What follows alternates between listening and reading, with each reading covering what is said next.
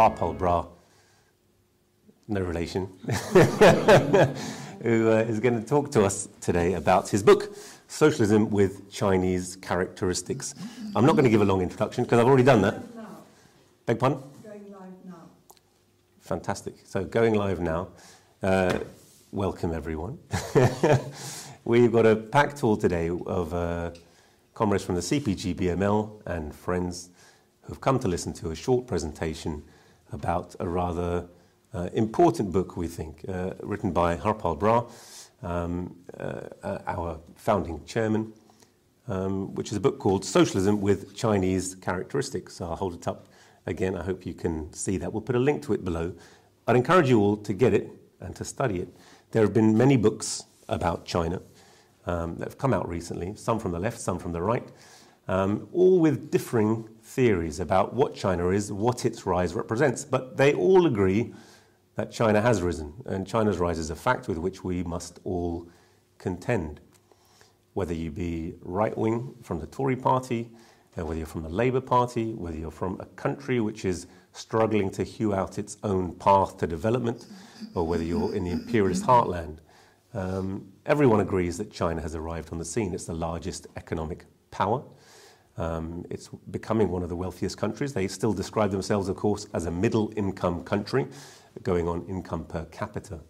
But economically, militarily, China is, um, uh, uh, has become the workshop of the world uh, and is a force to be reckoned with. It freed itself, of course, from its period of former colonial humiliation. This seems like um, a distant memory.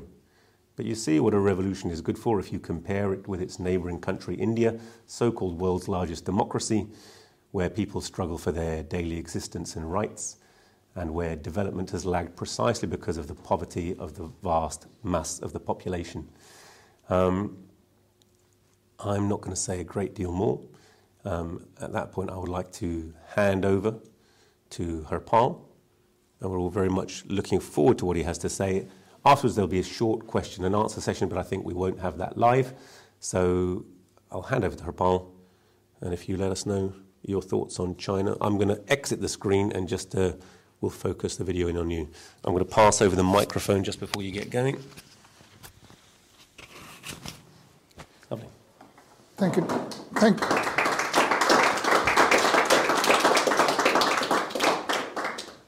thank you for that introduction by Dr. Brar, no relative.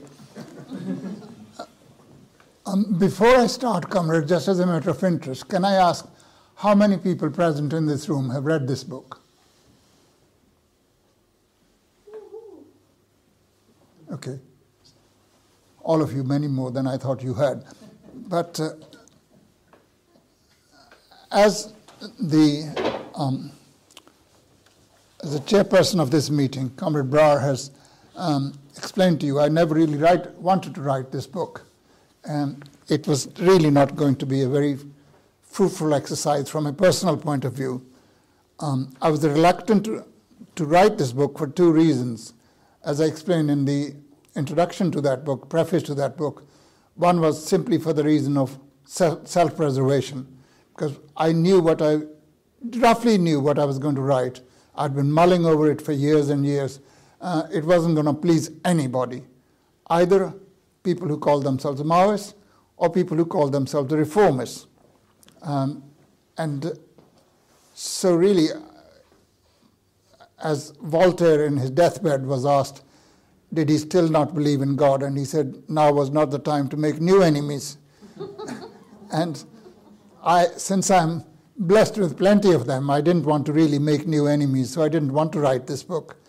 But as Comrade Chairperson has in, informed you, I was really forced to write because it was a decision of a party congress that I should write, write on it. And everybody was asking me. I kept on delaying it year after year. When are you going to do it? And yeah, it's coming through, coming through, you know, like the excuses one makes. Um, in the end, when I was about to complete this book, the very same comrades got cold feet and they said perhaps it was not a good idea to write. Well, I was too far into the project to, to then, then dro- drop it dead. So here it is for you. Those of you who read it, uh, you know the details of it, and those who haven't, you would really be able to find out what I wrote in it by re- reading it very carefully. Uh, there's a, quite a lot of information in it, which I'm obviously not able to present in this um, short presentation, but I'll do my best.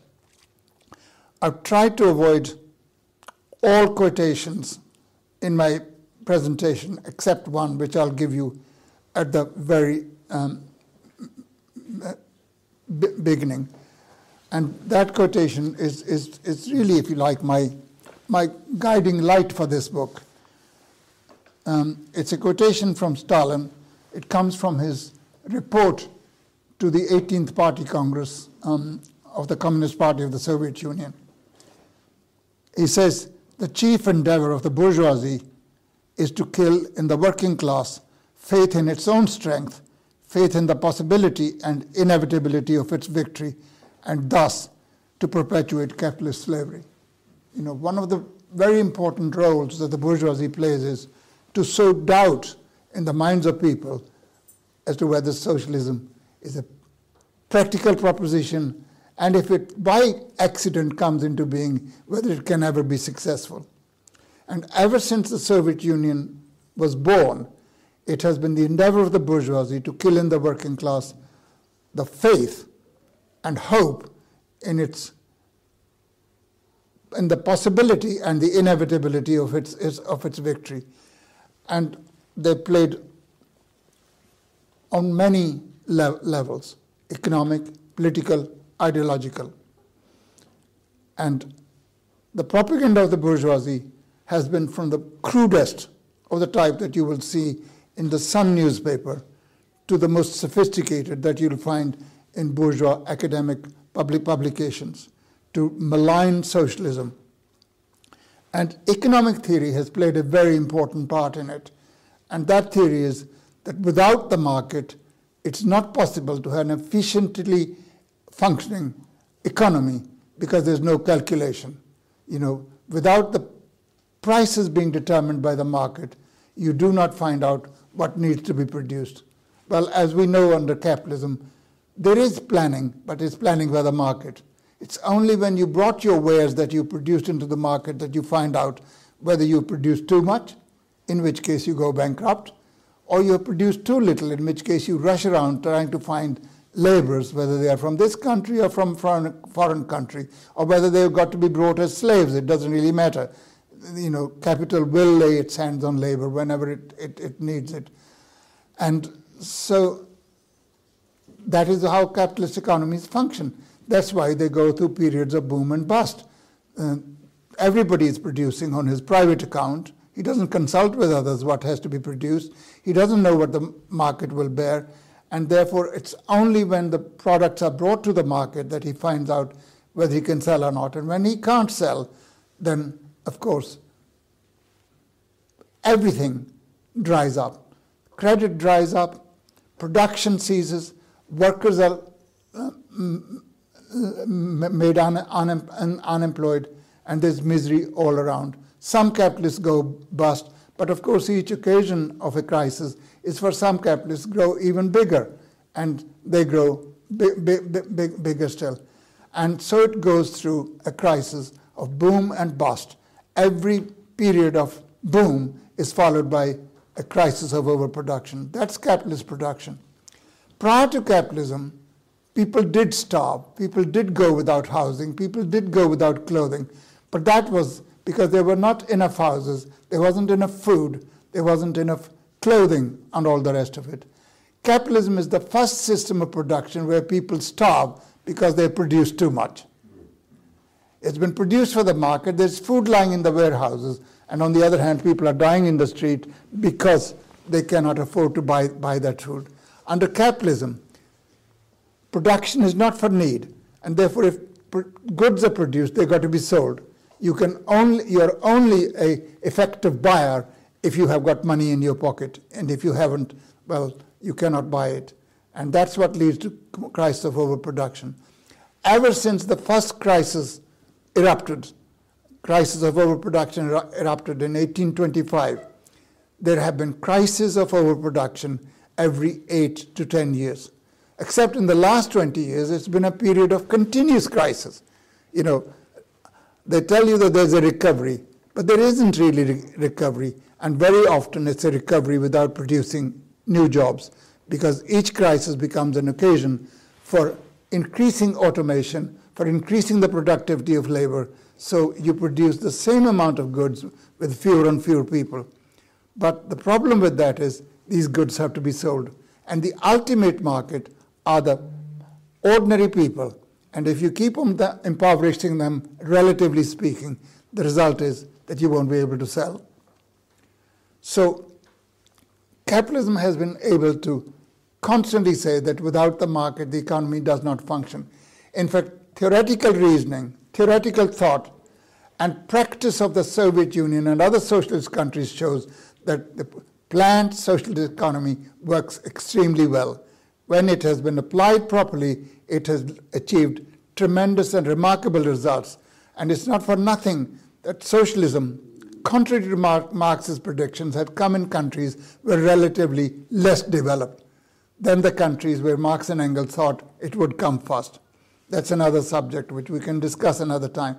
But the fact of the matter is, these countries, in a matter of 30, 40 years, closed the gap with the advanced countries that the advanced countries in their own development took 100, 150 years, years to achieve. Such has been, have been the remarkable achievements of, of socialism. And the second reason that the bourgeois ideologues say socialism doesn't work is there's no incentive for anybody to produce under socialism because they think the only incentive is somebody should be able to make a fast bus buck out of exploitation of the labor power of others. And this gives them tremendous incentive. Yes, I'm sure it gives a tremendous incentive to the capitalist owners of the means of production to, to produce. Because you say, you know, my God, the money keeps ro- rolling in. But for the ordinary masses, there is no incentive. The more efficiently they produce, what are they doing? They are contracting for their own unemployment. If five persons' work is done by three persons, then the capitalist doesn't say the rest of you can rest or you can take your turns and your hours of labor are reduced as under, happens under socialism. No, you are unemployed. And that's it. So the more you work, the more efficient you are, the better worker you are, the biggest enemy of yourself you are. So if the workers don't work and their capitalist class is not able to compete with others, they go down. If, on the other hand, they work very fast, they go down anyway. So, one way or the other, the workers under capitalism are really doomed, and they have to find a way out.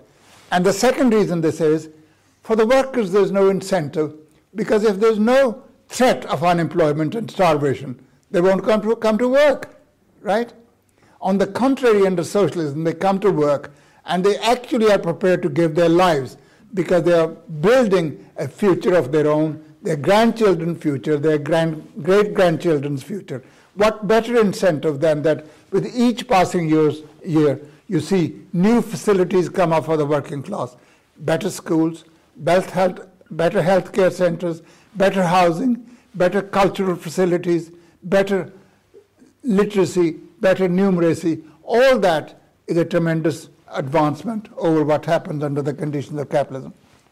Now, having given these few words by way of introduction, uh, I, I, would like to say to you that this book of mine um, is, is, is um, basically designed to show a number of things. First of all, market is incompatible with socialism.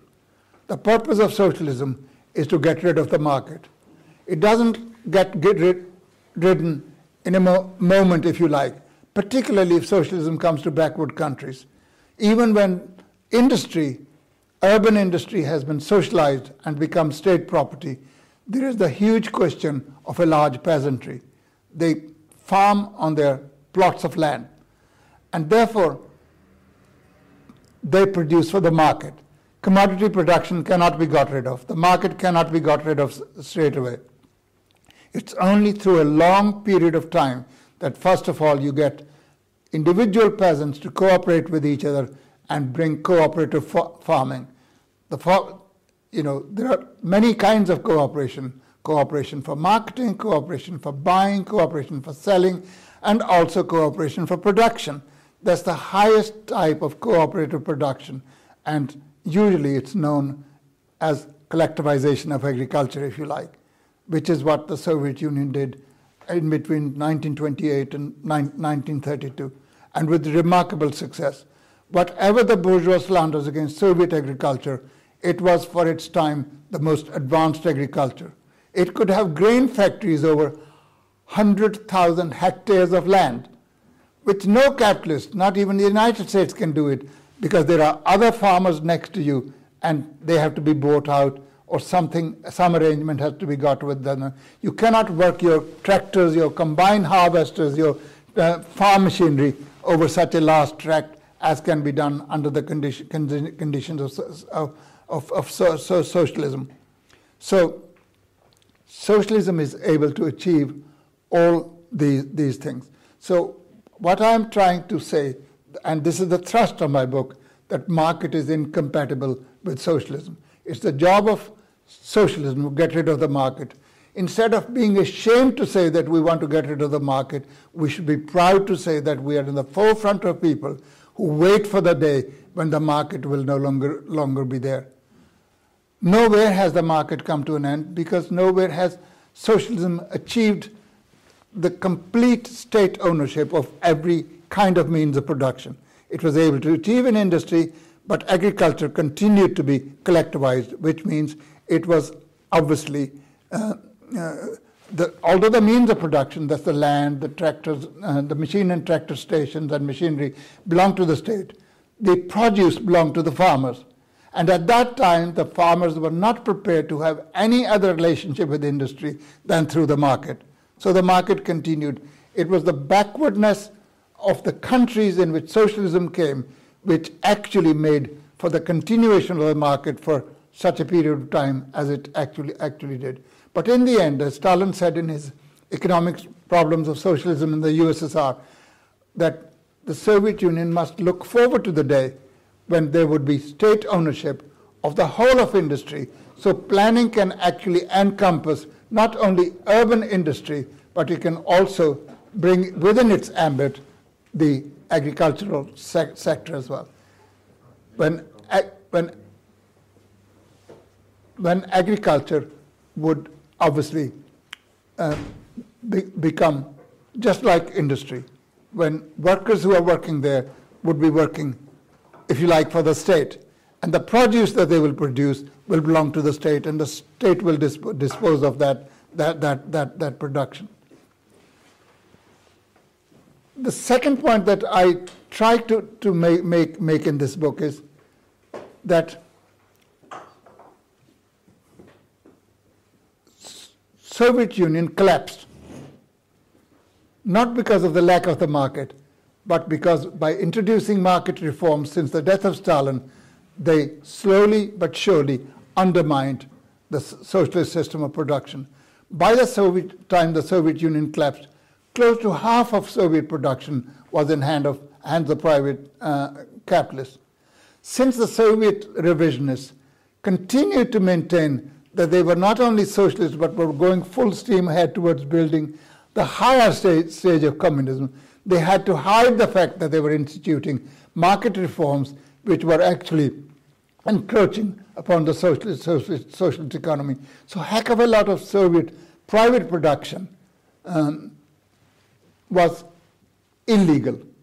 And there were illegal factories employing thousands of workers, and they could only carry on because of the collaboration between high officials in the Communist Party, the government, and the private illegal entre- entrepreneurs, if you, if, if, you like, if you like.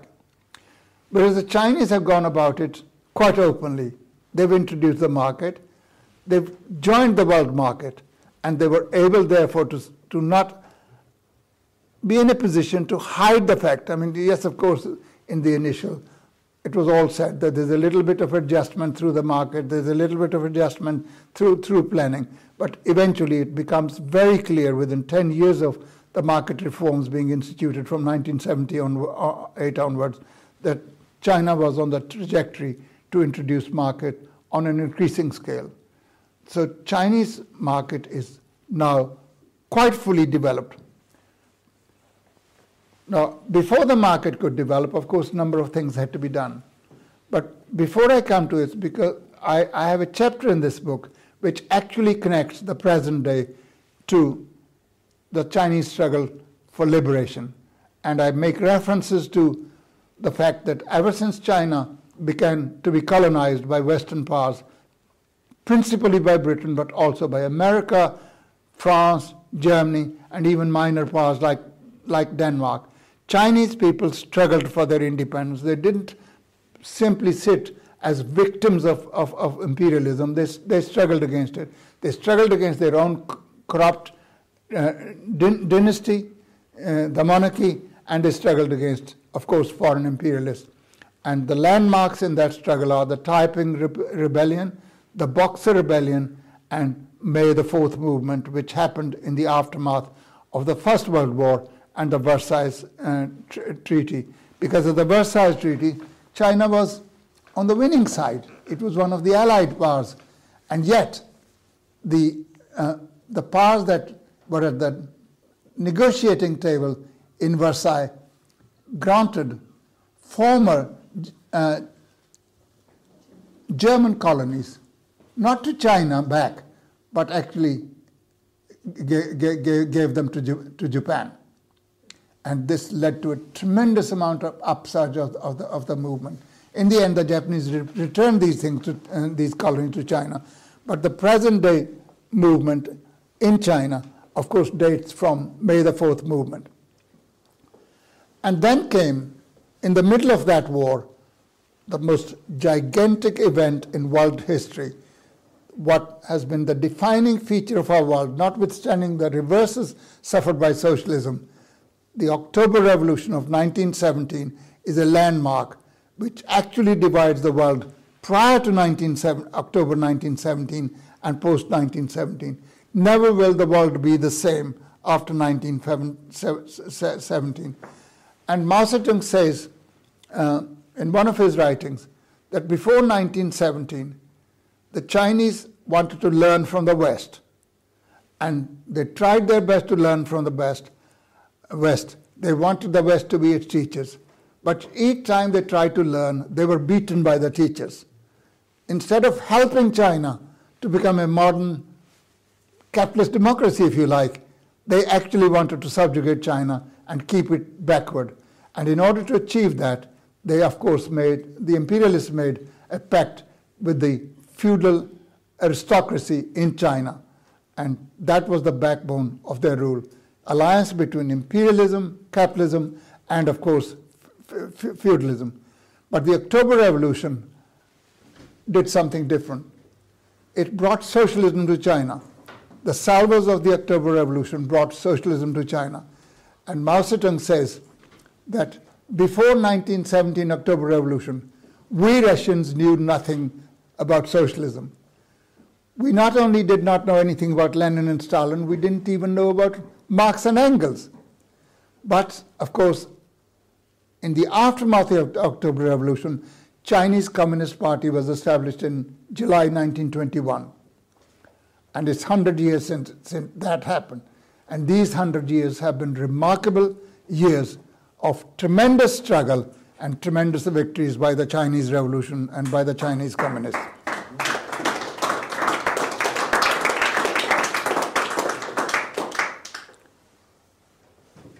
The the struggle of the Chinese people to achieve liberation, and they had to achieve liberation not only against foreign colonialism, you know, which had established its domination since the end of the first Opium War of 1839 to 42, which of course ceded that great place of democracy, Hong Kong, to Britain. And all, it was all done in the name of free trade. Why were the Chinese invaded? Because the Chinese won't allow opium to be traded in China to make the Chinese people opium addicts. Now, there is a law in, in, in history that people who actually forge these instruments of oppression, they will work against them. There's such a prevalence of drug addiction in imperialist countries, and it can be traced all the way back to Britain and other countries' opium trading um, in, in, in China. They made the Chinese nation become opium addicts. And of course, in the process, they brought opium to their own, own, own countries, countries as well. So the Chinese struggled and they spent from 1929, 21 to 1949 struggling for their liberation, both against the internal reactionaries and against foreign capitalism. The Chinese Communist Party um, uh, was formed in 21, but before that, there had been a progressive movement formed by Dr. Sun Yat sen. He is considered to be the founder of modern China. And he formed the Nationalist Party, the KMT, Kuomintang. And Kuomintang had three basic principles, progressive principles. Alliance with the communists, that is from 1921 onwards, alliance with the Soviet Union, and helping the workers and peasants. Sun Yat sen died, I believe, in 1925, and his position was taken by Chiang Kai shek. And the Kuomintang and the communists were in alliance. The communists held important positions in the Kuomintang army as well as in the Kuomintang go- government and uh, as well as in the party. And they launched the Northern Expedition to free China from warlordism. It was so successful that it sent alarm bells ringing within the reactionary camp in China as well as imperialism. In fact, its very success made for the fact that the alliance between the communists and the Kuomintang would not last very long, because the big officials and officers in the Kuomintang army were also connected with landlord families. So soon after the liberation of Shanghai and the liberation of North China from the warlords, Chiang Kai-shek committed his great betrayal and launched an extermination campaign against the Communist Party.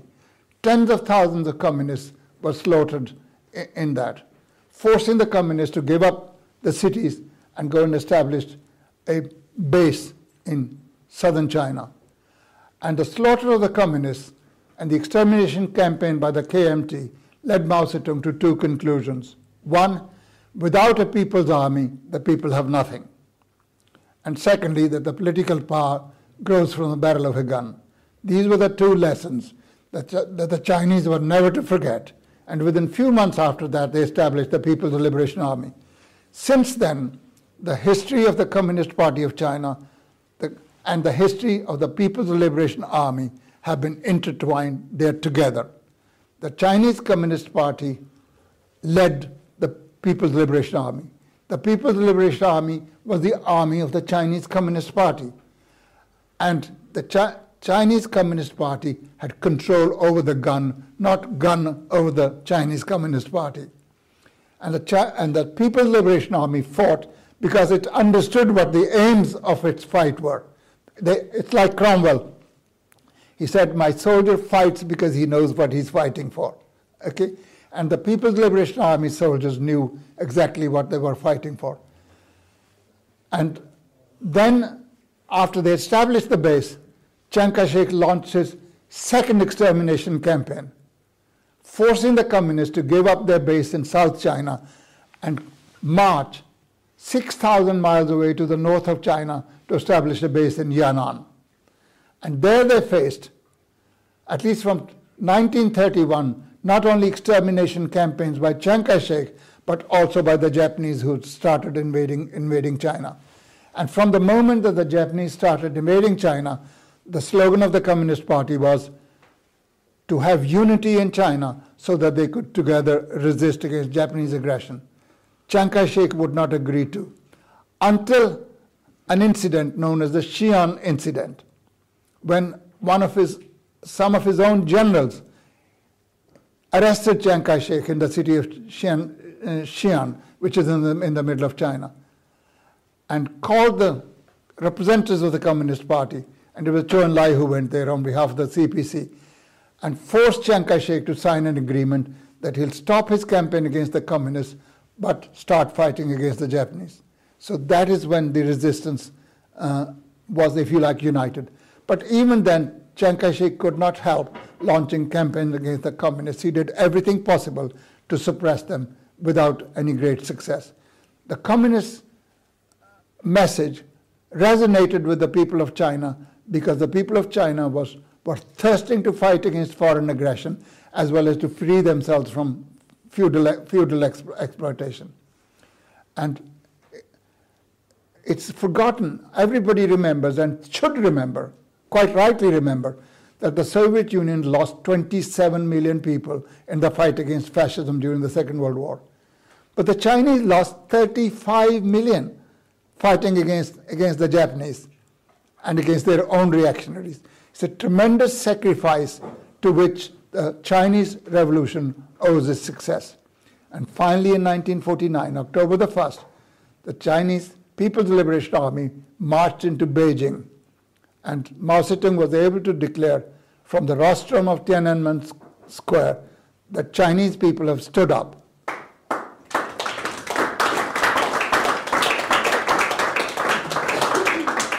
that no to interfere in China's internal internal affairs.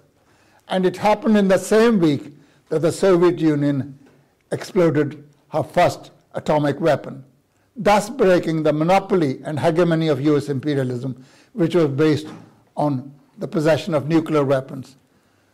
A lot of people will tell you that nuclear weapons by other powers are destabilizing. On the contrary, what has prevented a major war between the major powers since the Second World War was the possession of these nuclear weapons by socialist countries and not by imperialism. When imperialism was the only power to have these weapons, they were used. There was no justification for the use of nuclear weapons against Japan. A, because Japan was ready to surrender anyway. B, it could have been defeated by ordinary means within six months without uh, subjecting the civilian Japanese population to the Holocaust, which it was through the use of nu- nu- nuclear weapons.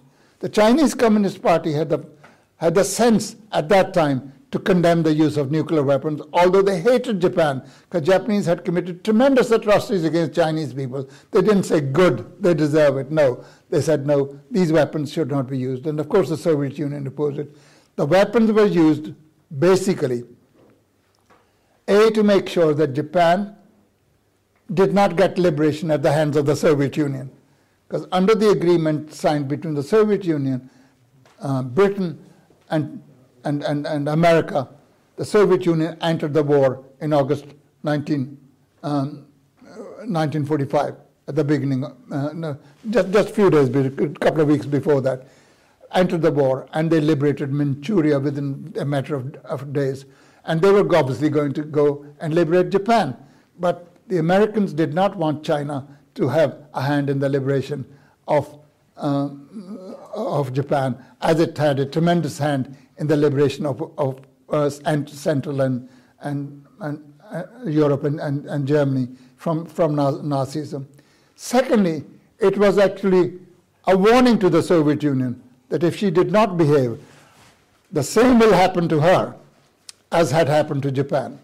So the, the weapon was used basically to intimidate the rest of the world and to make sure that America had hegemony over Japan, which was the most developed country in, in, in, in, in Asia, at the time.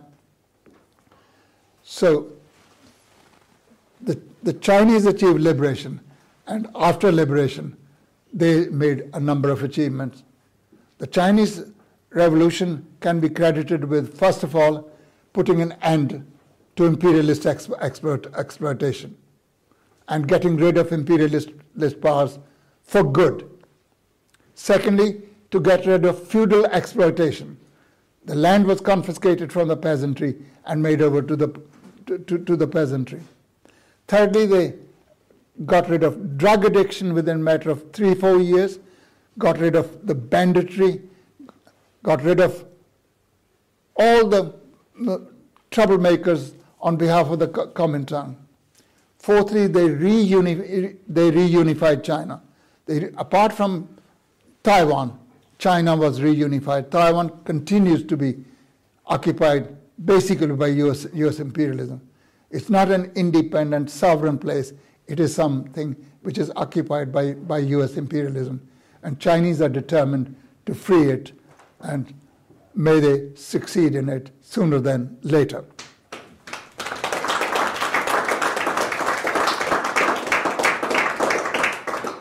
And then the Chinese collectivized agriculture, brought the Chinese countryside to a modern civilized state of existence.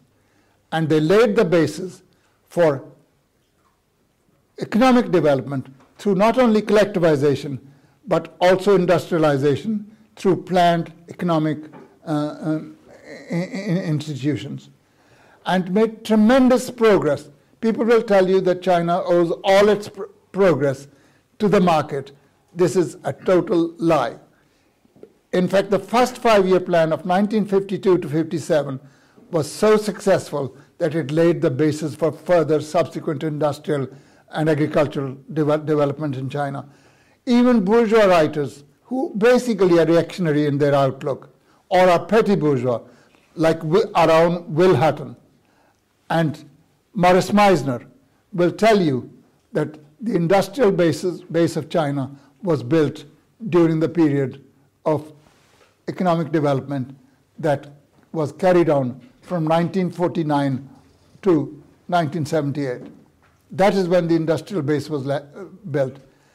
And Will Hutton and Maurice Meisner say that without that development, there would be nothing for the reformers to reform. Because there be no industry, there would be no properly collectivized agriculture, there would be not, not, nothing, nothing to, to reform. So Ch- China made tremendous progress. And what is more, the economic uh, progress of GDP was well over 9% every year, right up to nine, nine, nine, 19, 1978. Apart from the outlier years of 1960, 61, and 62, when China suffered from tremendous natural disasters, in some areas severe flood, flooding, in other areas severe drought. Apart from those three years, China's economic um, uh, uh, increase in, in, in, GDP was over, over 9, 9%. What is more, during those years, China abolished illiteracy. Life expectancy, this even reactionaries admit, went from 35 years to 65 years. This literally means that there was an increment of life expectancy for every single one of the years between 1949 and 1978. Well, that is a remarkable, remarkable achievement for a country which was totally benighted, which had hardly any industry, hardly any, any, any working class, where feudalism prevailed and imperialism ruled, ruled, ruled the roost. And they created cultural institutions, they built their def- defenses, and what's more, soon after the People's Liberation of China had been established, of course, China entered the Korean War on behalf of Korea to aid Korea to resist US aggression and to defend China. And it was successful. It was the fir-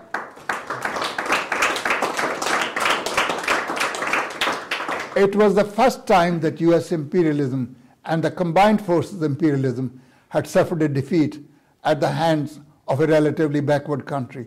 And that is the strength of the Chinese Revolution. That's the strength of the People's Liberation Army, which paid a heavy price for going there, but nevertheless, it did, did, the, did, the, did the job.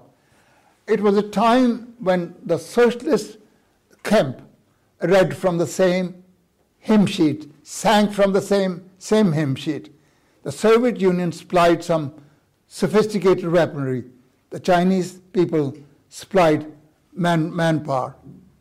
And it was known to the Americans that the Soviet Union, I mean, China had no air force at that time, but nevertheless, there were Chinese planes flying in the Korean War, fighter planes.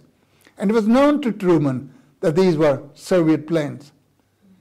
And they hid it from American public because if the American public had known, they would have wanted probably a war against the Soviet Union. But Truman also understood Soviet Union was a hard nut to crack. It would be very difficult to win a war against the Soviet Union, apart from the fact that this was a time when the Soviet Union was treated with a tremendous amount of warmth and respect in the because it was the main force that defeated fascism in, in, in Europe. A war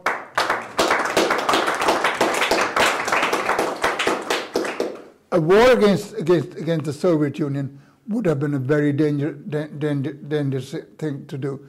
And therefore, the uh, um, Chinese were able to achieve that. And after that had been done, the Chinese got on with construction.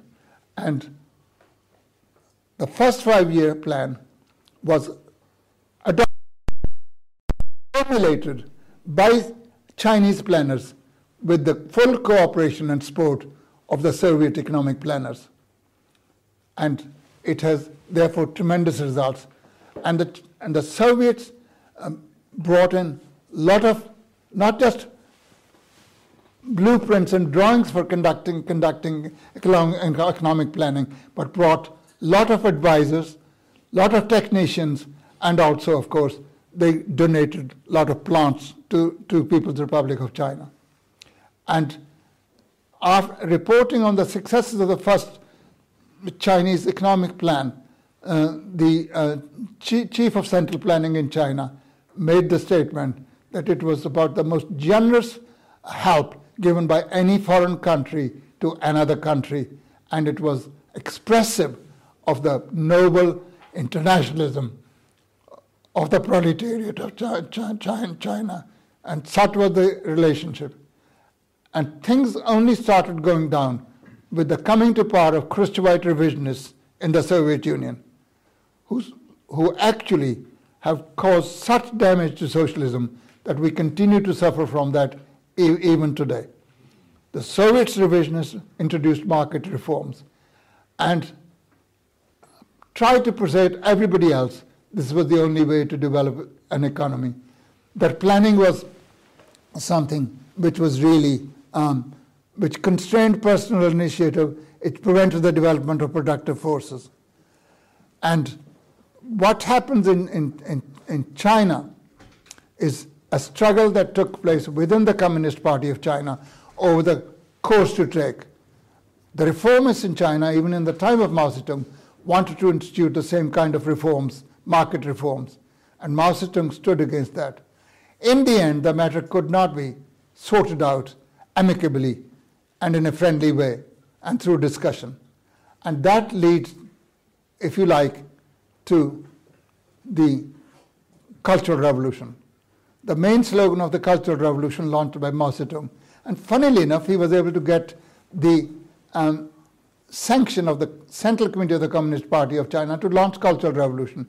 Its slogan was that although the economic base in China had been transformed, the superstructure had not been the superstructure, the party, the government, and everything else was tremendously under the influence of rev- rev- revisionists. And they actually, if you like, were in charge of the things, and they, they, were, they were the enemy, and they had to be got rid of. And not being able to get the party to get rid of them, he launched the Cultural Revolution. I mobilized the masses to get rid of them. That was the main thrust and main slogan of the Cultural Revolution. It was a period that lasted 10 years, but the first two, three years were the most turbulent and, and, and dif- difficult ones. The Cultural Revolution is very difficult to disentangle because the party was in the hands of the reformists. They controlled every area of the Communist Party's branches, the government, and the administration, etc.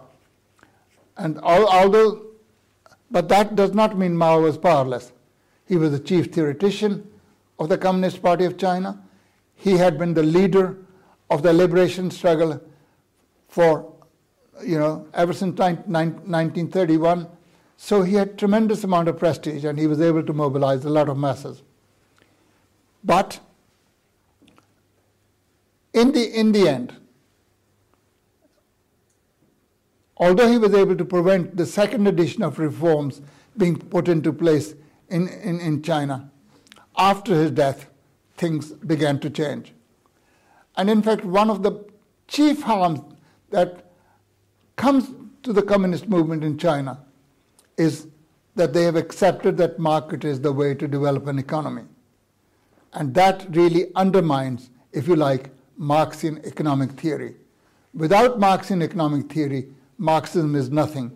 Because if we accept that market is the only way to develop, then there's no need for a socialist revolution.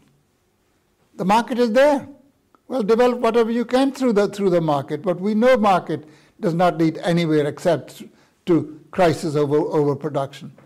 And by doing that, because the Chinese Communist Party is such a large party, it has such influence over other, other people, and because even its reforms have made, made progress, everybody thinks that's, that's the way to do it. And when we try and go and propagate Marxist theory, people tell us, no, no, it doesn't work. The Soviet Union uh, knew it didn't work, and the Chinese know it doesn't, doesn't work. That is my chief complaint against, the reforms, apart from other things that we'll, we'll, we'll come to. So the Chinese were able to do that, but before they could do that, they had to do something very important. They had to downgrade Mao Zedong. During the Cultural Revolution, such was the prestige of Mao Zedong that each side used Mao Zedong's name. People who were supporting Mao Zedong's Cultural Revolution, of course, were supporters of the, of the, of the Cultural Revolution and acted in the name of Mao Zedong. But those who opposed it also used the name of Mao Zedong because nothing you could do there without invoking the name of, name, name of Mao Zedong. So they did that. And there is such a um, turmoil. Actually, you have difficulty knowing which side is on the side of the Mao Zedong and which side is opposed to it because everybody used the name of Mao Zedong. And the more anti they were against Mao, the more extreme their slogans, because that's, that's the way the, the, the whole thing worked. After two, three years, uh, things had gone out of control to such an extent that Mao had to ask the People's Liberation Army to intervene and restore order. So a lot of these extremists were, were got, got rid of.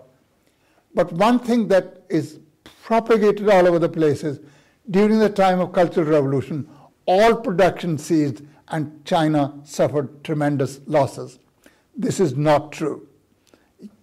You can see from the report of Zhou Enlai to the National People's Congress in, in, in, in, in 1975, where he says production not only did not cease, but actually he gives figures as to how in every single area of every single indices of production went high during the during the, the cultural cultural revolution.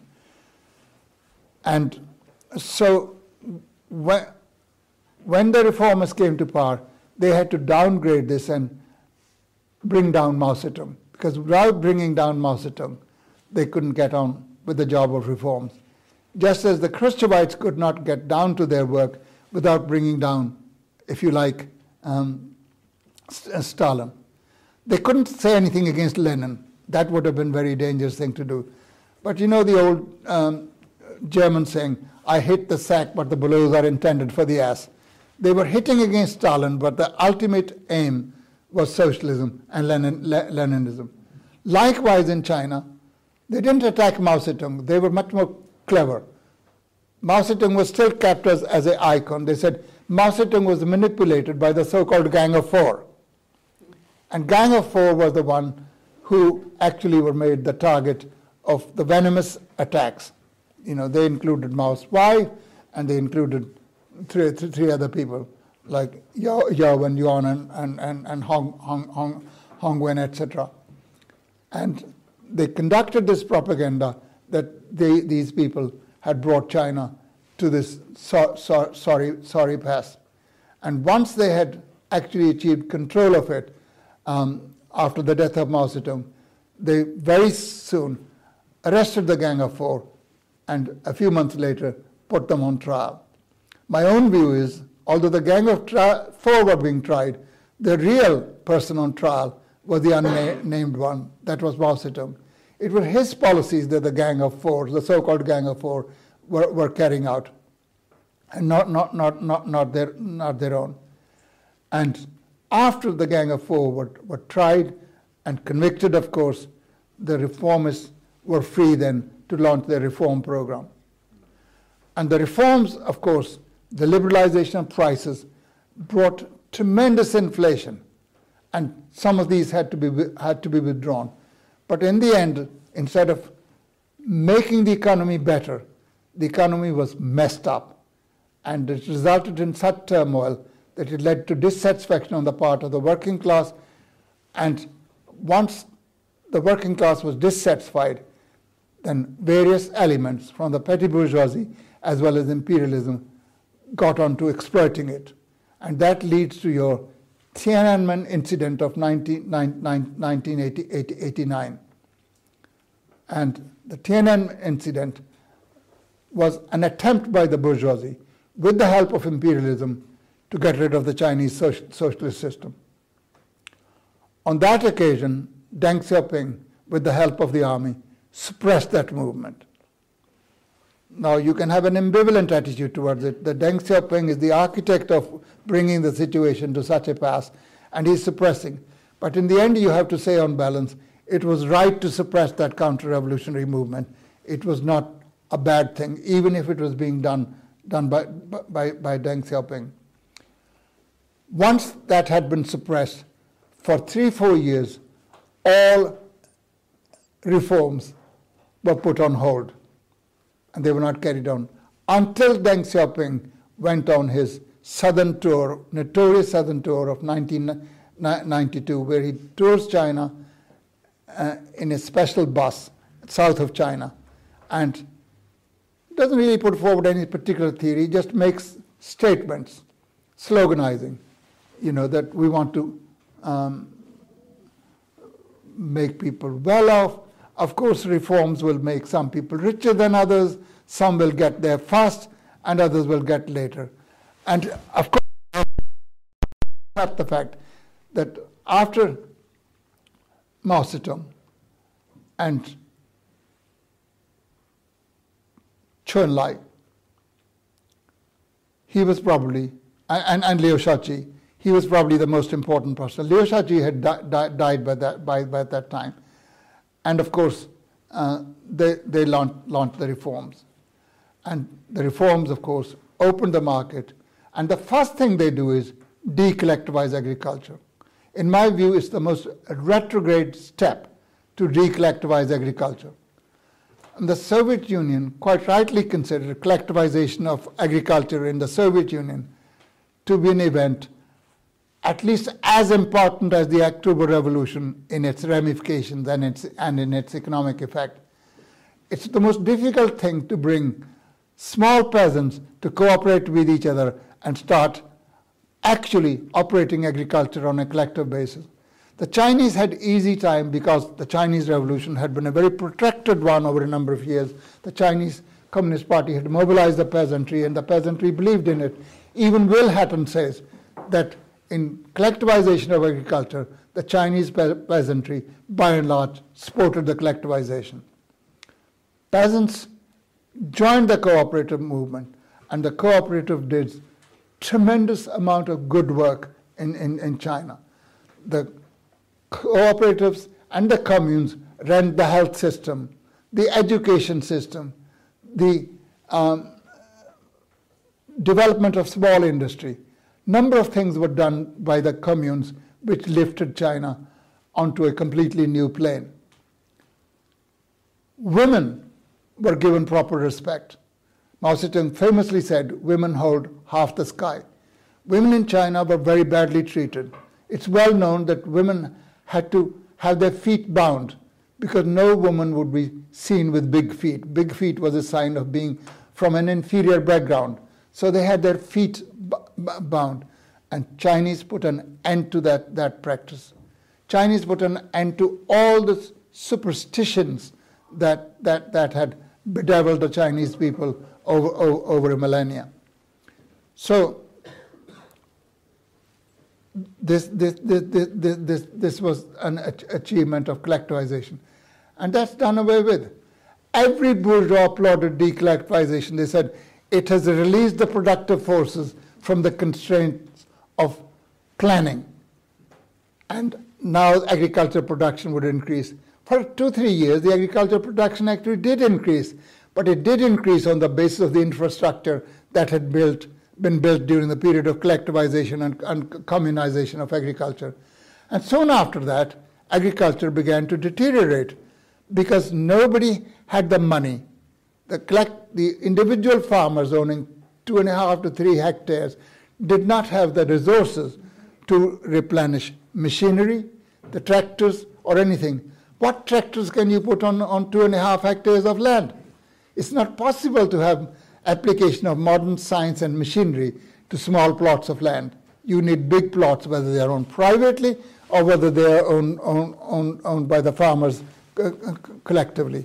So agriculture in China went very backward. And people will tell you that it didn't, but it did. And even now, the bourgeois writers are writing that small agriculture cannot be the basis of modern productive agriculture. Well, thank you very much for telling us. We've been telling you for ever since Soviet collectivization that collectivization is the way out of poverty, ignorance, into culture and prosperity. And now you're telling us that small agriculture does not become the basis of highly productive ag- ag- agriculture. So you look all over the world, small agriculture is not a way forward. In America, there is collectivization of a kind. The land had been cornered, cornered by 1% of the population. 1% of the population owns almost all the land in America. There's hardly any small peasantry. And so you have collectivization. Under socialism, you have collectivization where by willingly the peasantry cooperate with each other and produce together. So there's no way out of big agriculture. It's up to you to decide whether you want collectivization of the Soviet and Chi- early Chinese type or whether you want collectivization of the American or other cap- cap- capitalist countries. So privatizing, if you like, agriculture was not a very clever idea. Then, of course, once agriculture had been uh, collectivized, the reformists in China got on with, if you like, privatization of industry. I've charted in my book the whole course of this, this privatization. I've given facts and figures, which is not possible for me to produce in this particular pre- presentation. And basically, um, I mean, no, nobody actually is agreed on how much of Chinese industry is privately owned and how much it is state owned. And the estimates go from one quarter to, to three quarters. But manufacturing is mainly in the hands of private uh, producers. And heck of a lot of that is foreign owned. So people look at the Chinese exports and they think, as the, the average Chinese exports these, these are exported by big Chinese capitalists and big American and European capitalists who own these enterprises and who use China as a source of cheap, cheap, cheap, cheap, cheap labor. That's what, what, what has happened. So industry has been, to a huge extent, privatized. You need to look at the figures. I've relied on, on books, some by bourgeois writers. Although the bourgeois writers are very reactionary, they are in favor of privatization, but nevertheless, they give a fairly accurate picture of the privatization of this, in, this, this industry. And this is backed by Chinese writers who, without any sense of shame, say China has deserted central planning, is never going to return to it, and China has stopped being isolated and has joined the mainstream. Well, this mainstream is not traveling in the right direction of history. They are actually lagging, lag, lagging behind. And I have no doubt in the end that socialist planning will win, how it will win, and what contours it will chart in the course of coming back to settled planning. But the fact of the matter is that Chinese progress that has been in the market reforms is during the days of central planning. Chinese industry was built. Maurice Meisner and Will Hutton will give you the facts and figures. These are petty bourgeois and reactionary writers. They are not communist writers, but they nevertheless have to build, say that China's industrial base was built during the period of central planning and during the period of Mao Zedong. China's economy at the time of liberation was smaller than that of Belgium. But by the time that Mao Zedong dies, China was the sixth largest industrial country. It was producing most sophisticated goods, fighter planes, aeroplanes. It had exploded the atom bomb, it exploded the hydrogen bomb, and thus strengthened its, its defenses. It had abolished illiteracy, it had abolished innumeracy. Women had been brought to participate in social production on an equal basis. It had nurseries and creche and kindergartens for schools and cheap dining facilities for, for people. Women don't get liberated by being made chief executives of Google or something like that. One woman can become a chief executive of Google, but that does not make for the emancipation of women. To emancipate women, they must be introduced in social production on an equal basis. Even in capitalist countries, which have brought women a lot of benefits compared with what was there before capitalism. But nevertheless, the woman continues to be chained to the nursery and, and to, the, to, the, to the kitchen. A woman who even goes to work has to come home and be mainly responsible for children. I know there are some petty bourgeois households where they say, I've done one nappy change, you must do another nappy change. But, but, but that does not make, make for liberation, it makes for the distribution of misery. They shouldn't be done. They, they, they should not be done on an individual basis, they should be done on a collective basis. Children are the common property and inheritance of humanity. Looking after children should be the job of society, as indeed something which is close to my heart, looking after old people. looking after old oh.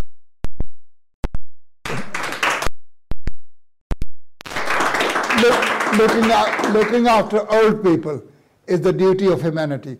They have contributed their, during their working time to the development of society. Some of them. Some of them have, yes. Some of them have. Most of them have, unless they've been deprived of the, that opportunity thanks to the ravages of the market. Most of them have to work even if they don't want to work because that's the only way they can make, make a living. And although people will tell you, of course, there are people who are enjoying themselves on Social Security, mind, mind you, Anybody who has been on Social Security will know it's not a life of Riley. It's not something that you will welcome. It's not something that gives you a comfortable existence. Apart from the humiliation of having to appear before Social Security officers and justify that you're entitled to. You can be billionaires and you can be deprived, depri- you can actually be allowed to put your hand into the treasury money and take all kinds of contracts you know, whether they're for supplying, you know, protective equipment or you know, testing and tracing or whatever it is. Billions of people, billions of, sorry, uh, pounds have been stolen from the treasury thanks to the collaboration between imperialist politicians, the government, civil service, and of course the private, private capitalists. But both wrong social security amount for one week, you'll be prosecuted and you'll be hauled, hauled through the courts. You know, more money is lost.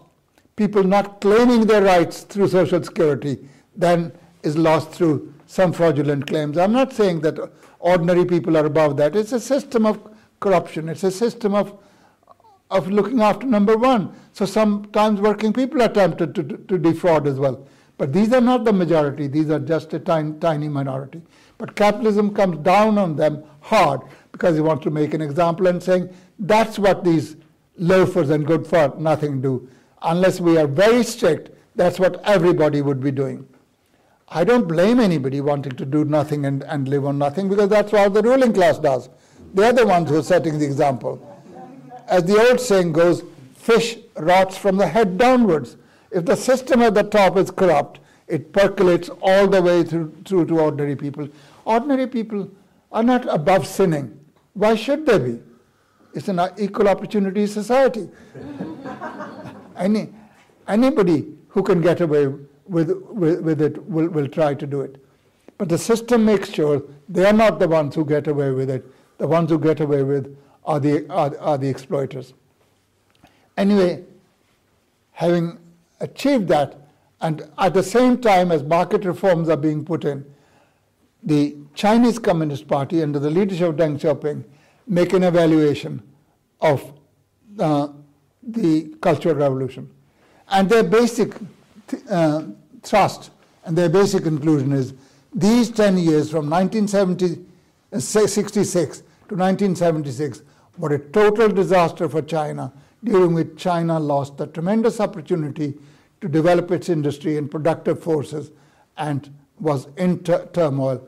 Only when the Cultural Revolution was brought an end to and was the Chinese society and economy was in safe hands of the likes of Deng Xiaoping did China begin to make progress. This is absolutely not true. There's a counter narrative which is supplied by people who are opposed to this, this narrative. I give details of this in, in, in, in my book. And one of the books that, that I rely on in, in giving that narrative is by somebody called Gao, Gao Mobo, uh, you know, Struggle for China's Past, which gives, uh, he was not particularly a supporter of the Chinese Cultural Revolution, but nevertheless gives a very truthful account of, of what happened. And he shows what exactly was taking place at that time. That the measures that were instituted during the Cultural Revolution were basically very good. But of course, Cultural Revolution was something which happened on a vast scale. Sometimes excesses were committed, and they were all committed in the name of Ma- Ma- Mao Zedong. Mao Zedong wasn't there everywhere controlling thing. They even came up with the idea nobody should get higher wages than anybody else. Well, this is crazy. This is contrary to Marx, Marxism because under the conditions of the lower stage of uh, communism, which is socialism, people have to give, i.e., in their labor, as much as they're capable of, and receive what they have put in in terms of their, their labor. You know, and if you say everybody receives equal, you're only going to harm production at that stage. Because in the lower stage of socialism, as Lenin said, everybody looks over his shoulders like a Shylock and see what the other person is getting.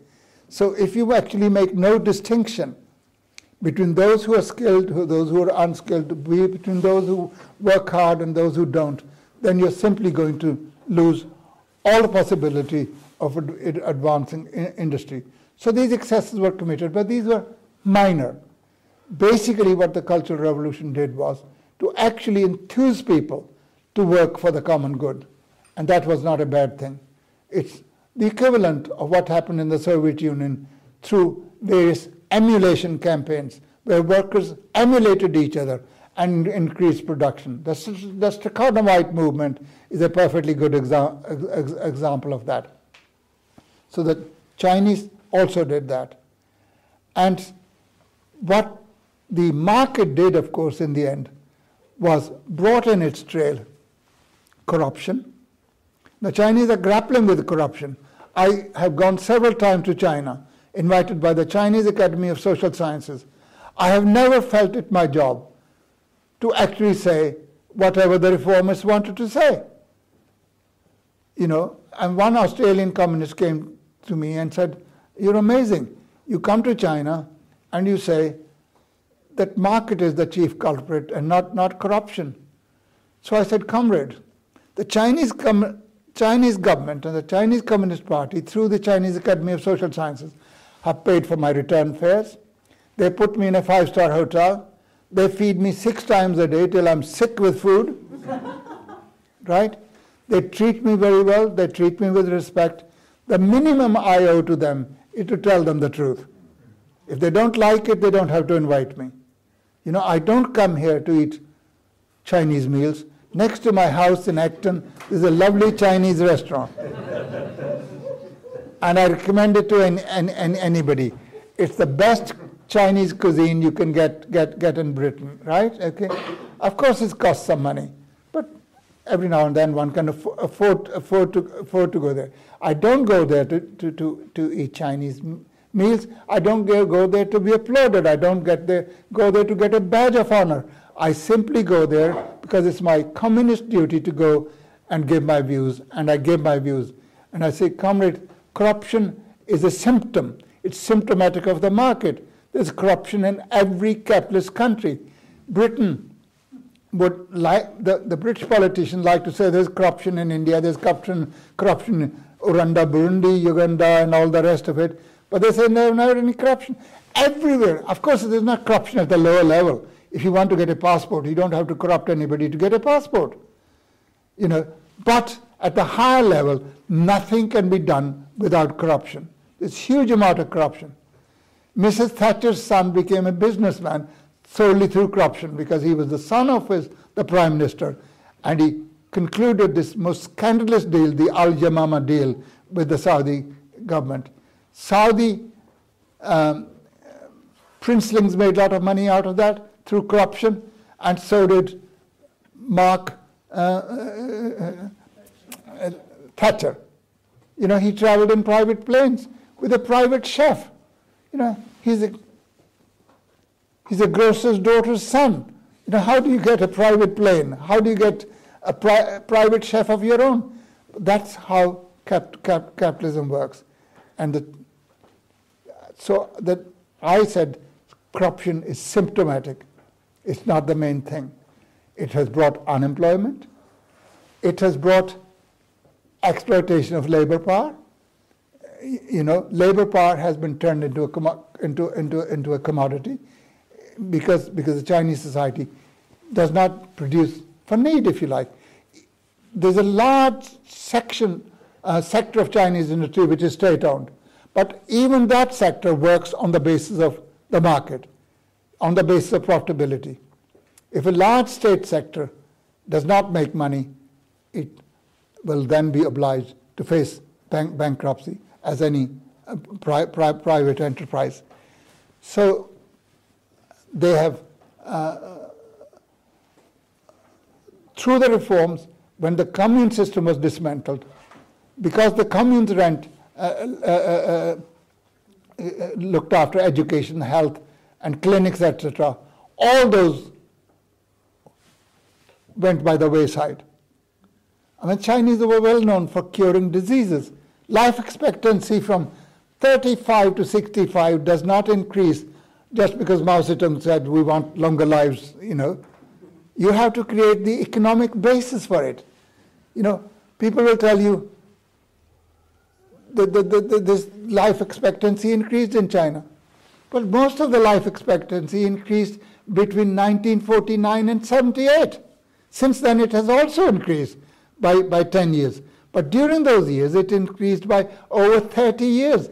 This is when China started from a very low base of economic, economic development. And they did that because they put into place measures which really matter to people. I don't measure people's prosperity by the GDP. GDP doesn't feed anybody. Because GDP includes the income of the very rich and income of the very poor, and you average it and you say, well, this is what average citizen get. But the average citizen does not get that. Some get much more than others. And what mattered was how many hospitals have you got? How many schools have you got? How many kindergartens and nurseries have you got? How many di- cheap dining rooms have you got? This is what made people's lives better. In the countryside, for the first time, these facilities were made available to the people, not just in towns, but in the, in the countryside.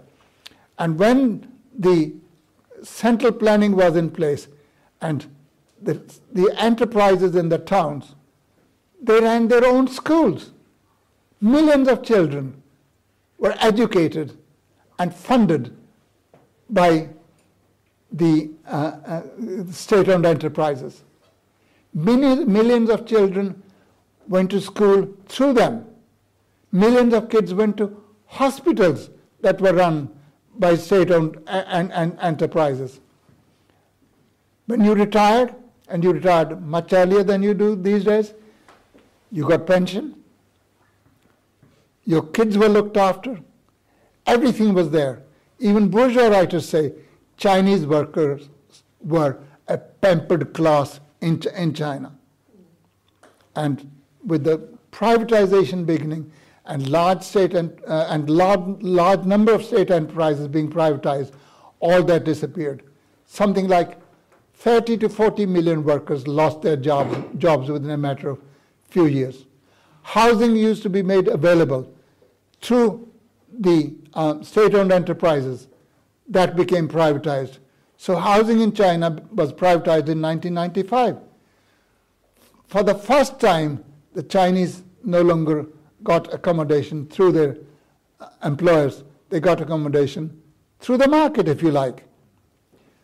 The Chinese language apparently had no word for mortgage, you know, because they didn't need a mortgage, either in pre liberation China or in post liberation China. So for the first time, mortgages came.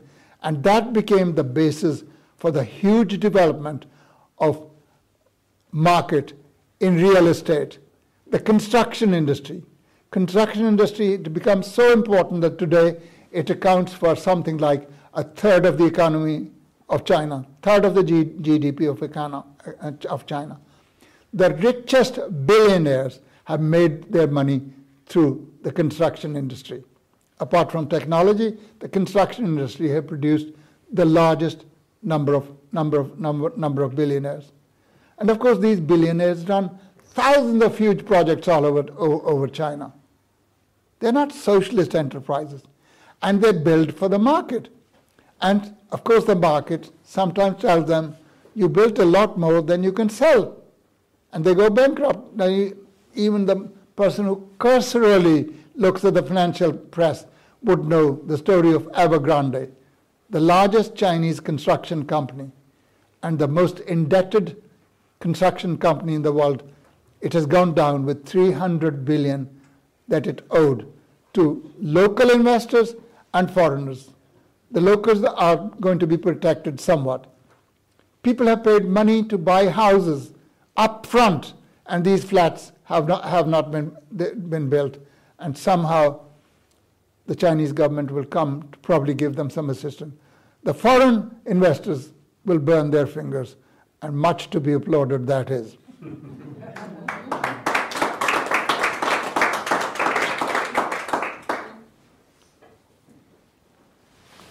China has, it has to be said to the credit of the Chinese Communist Party and government, it has operated the market very successfully.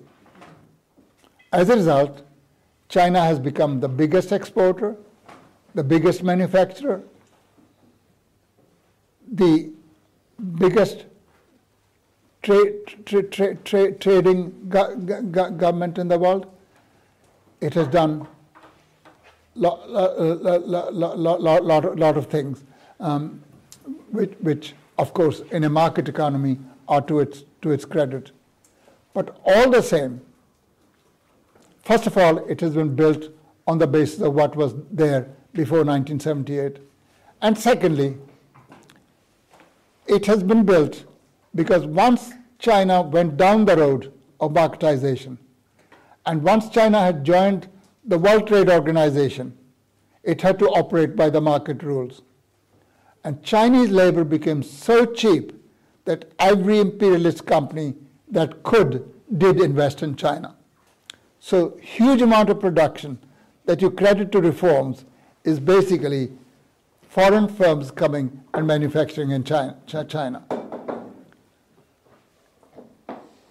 About half of Chinese exports are accounted for by foreign companies, foreign enterprises, and even a higher percentage where they are technologically more sophisticated. China has become a market economy and it has become integrated into the world market with all the consequences it carries. Not only does it produce from time to time crisis of overproduction, which China has experienced, um, um, whether you note, note, noticed or not. In the aftermath of the 2007 2008 crisis, when the export markets drive, because China's economy is very exp- export driven, exports count, account for 75, exports and imports account for 75% of Chinese G, G, G, GDP. When the markets dried, overnight tens of thousands of factories were closed, and about 30 to 40 million workers lost, lost, lost their jobs overnight. So that is what the market does. And of course, on top of that, because China has been relying uh, to a great extent on foreign technology, the imperialists are able to actually try and put pressure on China in various ways by withholding technological know how. For example, they are now increasingly refusing to sell chips to China. Chips are the soul of modern industry. More than that, the machines that manufacture chips are even more important. And only America and Holland have got control over this, this, this machinery. China is trying belatedly to get ahead of that, but it takes time to make up. Had China stuck to central planning and relied on its own innovations, as it did up to 1978, it would not be in the position of being beholden to imperialism for technology or for exports. Of course, socialist countries trade with other countries. No country has got everything that it needs, so it's got to import things. But other countries also need things which socialist countries have and which they cannot produce themselves. So there will be some trade any, anyway. But to rely overwhelmingly on foreign trade is not necessarily the best way to, to, to, to, to produce. And that's really what, what, what, has happened in China. Along with that, of course, about, with the marketization of the economy and all the ills it brings with it corruption, prostitution, gambling, uh, uh, and, and, and, and, and of course, uh, um, market, market frauds. It has brought an, an ideology, an ideology which is of a bourgeois nature. And increasingly, there is a rich class of people in China who actually want to get rid of any kind of socialist element in Chinese economy. And they're press, pressing for that. They tried their hand forcibly in, in 1989, but they burnt their fingers. So they're very careful. They won't do it very quickly. But all the same, there is this constant struggle between the immovable object of the Communist Party of China and the irresistible movement of the market. One or the other must give way. Unless the Chinese Communist Party can push back against the marketization of the economy, the market in the end will have its say. I continue to hope that it won't. I continue to hope that somehow the Chinese will get, get rid of uh, uh, these big capitalists. But, you know, like Xi Jinping is trying his best, but he's been dealt a very bad card. He comes 40 years after the reforms. And the reforms are so embedded in China. There are so many rich capitalists in China and the petty bourgeois who do rather well under the system that it's very difficult to roll back the market. And they are not by themselves. They have the support of imperialism. As Stalin said, comrades, the boundaries of class struggle are not delimited by the frontiers of the Soviet Union. One end of these, uh, uh, Uh, uh, uh, this class struggle is within the Soviet Union, and one beyond its borders. Likewise in China, one end of the class struggle is within the People's Republic of China, another all across in the, in the, in the, in the capitalist, capitalist world. And the Chinese Communist Party has to tread very, very carefully. If the gains of the Chinese Revolution are not to be done away with, it must push back against the market reforms. Markets have no future either for China, any more they were for the Soviet Union, and they are no future for the rest of the, the humanity. Along with that, of course, market reforms, Deng Xiaoping and company propagated the theory. You know, this is an era of peace and prosperity and cooperation. This is and, and, and development. These are the trends of our time. And of course, they did their best to, to propagate it. Till it became clear that it wasn't quite working, work, working like that. You know, during the Yugoslav war, the Chinese embassy was bombed by the Americans. There was no need to bomb the Chinese embassy. The Americans can pinpoint where is the Chinese embassy. But this was a warning to China. Don't try and transport Yugoslav resistance. You know, otherwise something terrible will, will happen. There have been incidents of plane crashes off the coast of Hainan. Now, Chinese have been learning, but all the same, they're faced with a monster, US imperialism and other imperialist countries that follow its, its lead. China has to struggle against, against, against all that. It's not an era of peace and prosperity, it's an era of imperialism. Imperialism.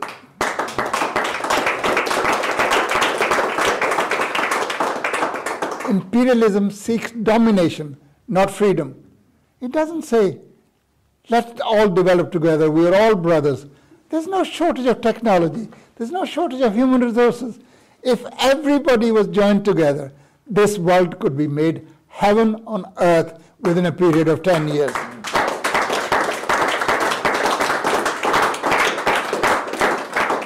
But imperialism would rather spend its resources destroying than on building. What do the American workers get from destroying Iraq, Afghanistan, Syria, Vietnam, Korea, or anywhere? The American corporations, and especially armament manufacturers and oil companies, make a lot of money. But American taxpayer pays for these wars. And in the process, they, of course, militarized their own societies. Have you seen the picture of a policeman in a city in the United States of America? He could well have been an occupier from America in Baghdad. You know, they go in armored vehicles. They're armed to the teeth. And the average American does not feel safe in his house. They're crazy. They literally are crazy. Everybody's got assault weapons. They don't know when somebody's going to knock at the door, right? Why should it be in a civilized society, the most technologically advanced country, that you cannot sleep peacefully in your own house because you constantly expect a knock, knock at the door? So you open the door, and it turns out it's not even a robber, it's a robber in a policeman's uniform. he shoots you dead. And what is his excuse? Well, I thought he was, you know, he raised his hand. Well, how do you open a door without raising your hand? You know, and they shoot people dead. Sometimes they are the wrong color of skin. Sometimes they look poor, or whatever the case may be. These shootings don't place, take place in posh areas where the rich live. It's always the urban centers where poor, poor people live. Whatever the color of their skin, they are treated awfully badly. As a result of these wars, I mean, Americans have killed upwards, and the estimates vary from 1 million to 3 million in Iraq. They lost about 7,000, uh, you know, uh, soldiers, and probably an equal number of people who are not soldiers are in, in civilian, civilian uniforms. But that's nothing compared with the price that the Iraqis have paid. But all the same, they come home, and there are hundreds of thousands of them who are actually hospitalized because they've lost their bearings. They actually cannot think, think straight. They've gone mentally lo- lo- lo- loopy. Some can't even get any places in hospitals because they're poor. You know, it's the poor people who are uh, enlisted to work in the army. Ever since they abolished after the Vietnam War conscription, it's the poor people who have no jobs, who have no alternative. The ar- army, of course, lures them by saying, you will have this, that, and the other as wind up. Yeah, that you'll have this, that, and the other for for your um, uh, pension, and of course you get to see foreign countries. Well, it's not, it's not tourism on the cheap. It is tourism for you to lay down, down your life. So I've been told by the chairman that I must wind up, and I will. Um, so, comrades, uh, these, these, these, these were my thoughts, and but don't get the impression from that that I'm anti-China or that I'm anti-Chinese government. I hope against hope that the Chinese government will survive. I hope against hope that China will return properly to central planning and become a beacon to the world, as the old Soviet Union was, as China was before reforms made their way into, into, into, Chinese society. A lot of people have accused me of having sold to the reform, reformers because I don't condemn everything about the present government. A lot of people have accused me of, of, of being, being a Maoist because I support cent- central planning. And a lot of people uh, accuse me for no other reason than they got nothing better to do. this, this will carry on. It's not something that has ever bothered me. I put forward my views and try to substantiate my views, and any opinion that is based on scientific research, I, I welcome. But as Marx said, as, as to the prejudices of the so called mankind, I've never paid any attention before, and I won't pay any attention now. Thank you very much.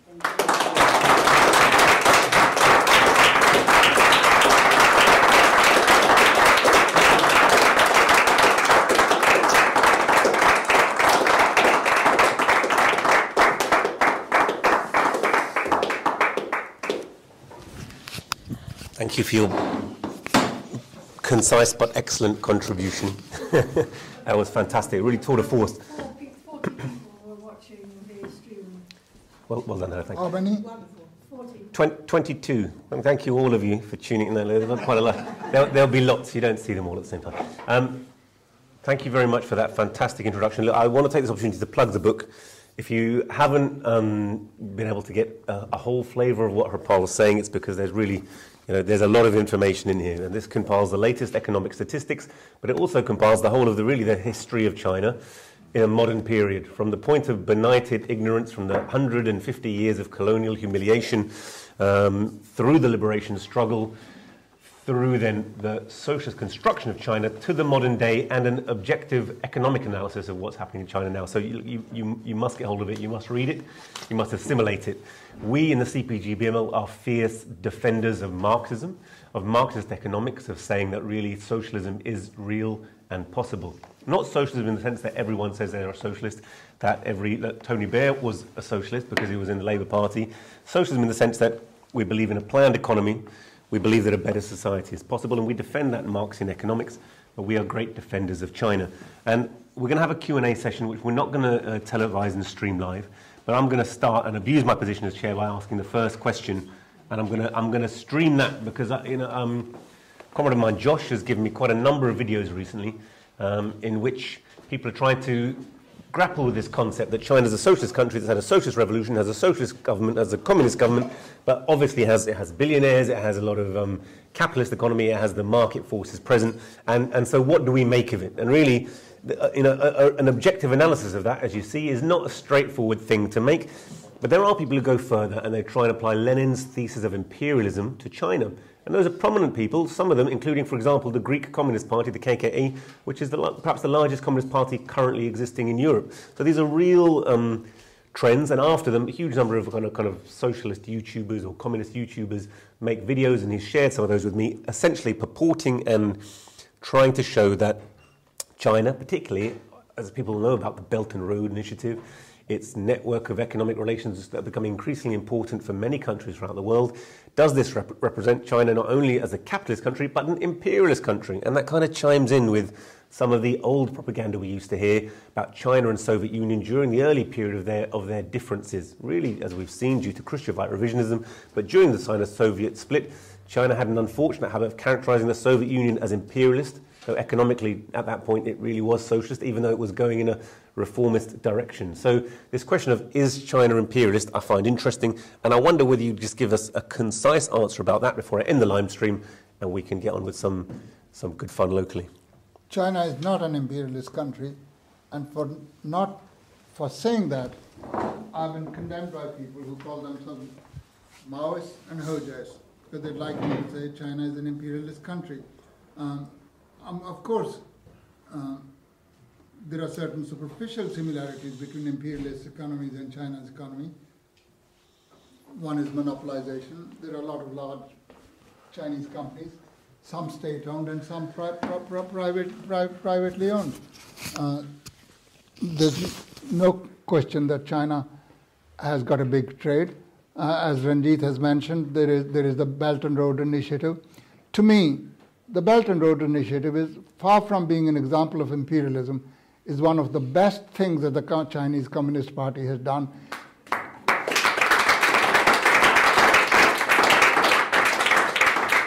It is connecting together by rail, road, and by sea about 90 countries and bringing development to them.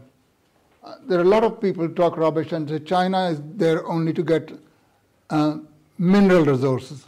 That the fact of the matter is, more imperialist capital is invested in extraction industries than, than, than, than is China's.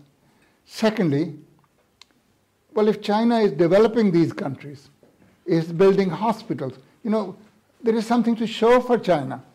Builds a hospital, builds a school, builds roads, builds clinics, and all sorts of uh, de- develop, developmental projects. Helps them set up in, in industries as well. Well, China is not some Oxfam charity. It's not, and even Oxfam makes a lot of money, right? you know, most of most of the money collected goes to its administration, and if you're a director of, of Oxfam, you get fairly good, good remuneration for that. But China obviously has to have some compensation, and China does get resources. But China does not get these resources in the same exploitative manner as imperial, imperialist companies do, who simply go in for looting. You know, they don't go for trade; they go for for, for, for looting, and uh, and sometimes they have no economic resources, and China helps them. Ethiopia is a perfectly good example. Ethiopia is a country of anywhere between 90 to 100 million people. It literally has no resources that China could rely upon. China has poured in huge amount of money to help Ethiopia, develop. Even a friend of mine who was very critical of China, I've discussed with him, and he's convinced now that China has, has helped. Not because China was expecting any minerals from Ethiopia, because Ethiopia hasn't got any minerals, but it has helped Ethiopia to actually have a tremendous amount of economic development. It's done it the same with other countries. It's done it with Latin America. It gives them a breathing space. As an Angolan minister said, what China has given us is the self respect. You know, before that, imperialists used to come and tell us, do this, do that. Chinese don't do that. Chinese talk to us as, as, as equals. Of course, if Angola sells oil, and Ch- China has put in huge amounts of capital to help Angola both develop its oil industry as well as other in, infrastructure, as indeed it has done in Nigeria, as it has done in, in, in, in, in a number of places. Latin America, Iran, Venezuela. Iran and Venezuela would find it very difficult to exist in the case of Iran without uh, principally Chinese help and they trade with them, and secondly, Russia. And the same goes, goes for Venezuela. Instead of calling them imperialists, they should be told, uh, they should be characterized people who are blocking imperialism's brigandage, who are, if not completely eliminating it, they're retarding imperialism's brigandage. That's why China, and to a certain extent Russia, which is not to be compared with China, they're different economies, but they have become a sore, a real sore to imperialism. That's why imperialist countries are doing their best every day Russia must stop further aggression. Well, if there's been no aggression before, how can there be further aggression? Now, either I don't understand English or they don't know their own mother tongue. Then they talk of China being aggressive. Where is China aggressive? China is aggressive on Taiwan. China wants to reclaim its own province, of which she was denuded in the Sino Japanese War.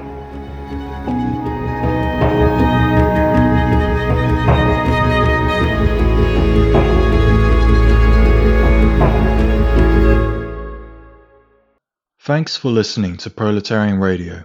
We aim to bring you the best Marxist analysis on current affairs, revolutionary history, and theory. Do like, comment, subscribe, and share our content to help us reach the widest possible audience. We are a small organization with limited resources, and we need worker support if we are to grow and fulfill our mission. If you are able to make a one off or regular donation, no matter how small, please visit our website at thecommunists.org and register as a supporter.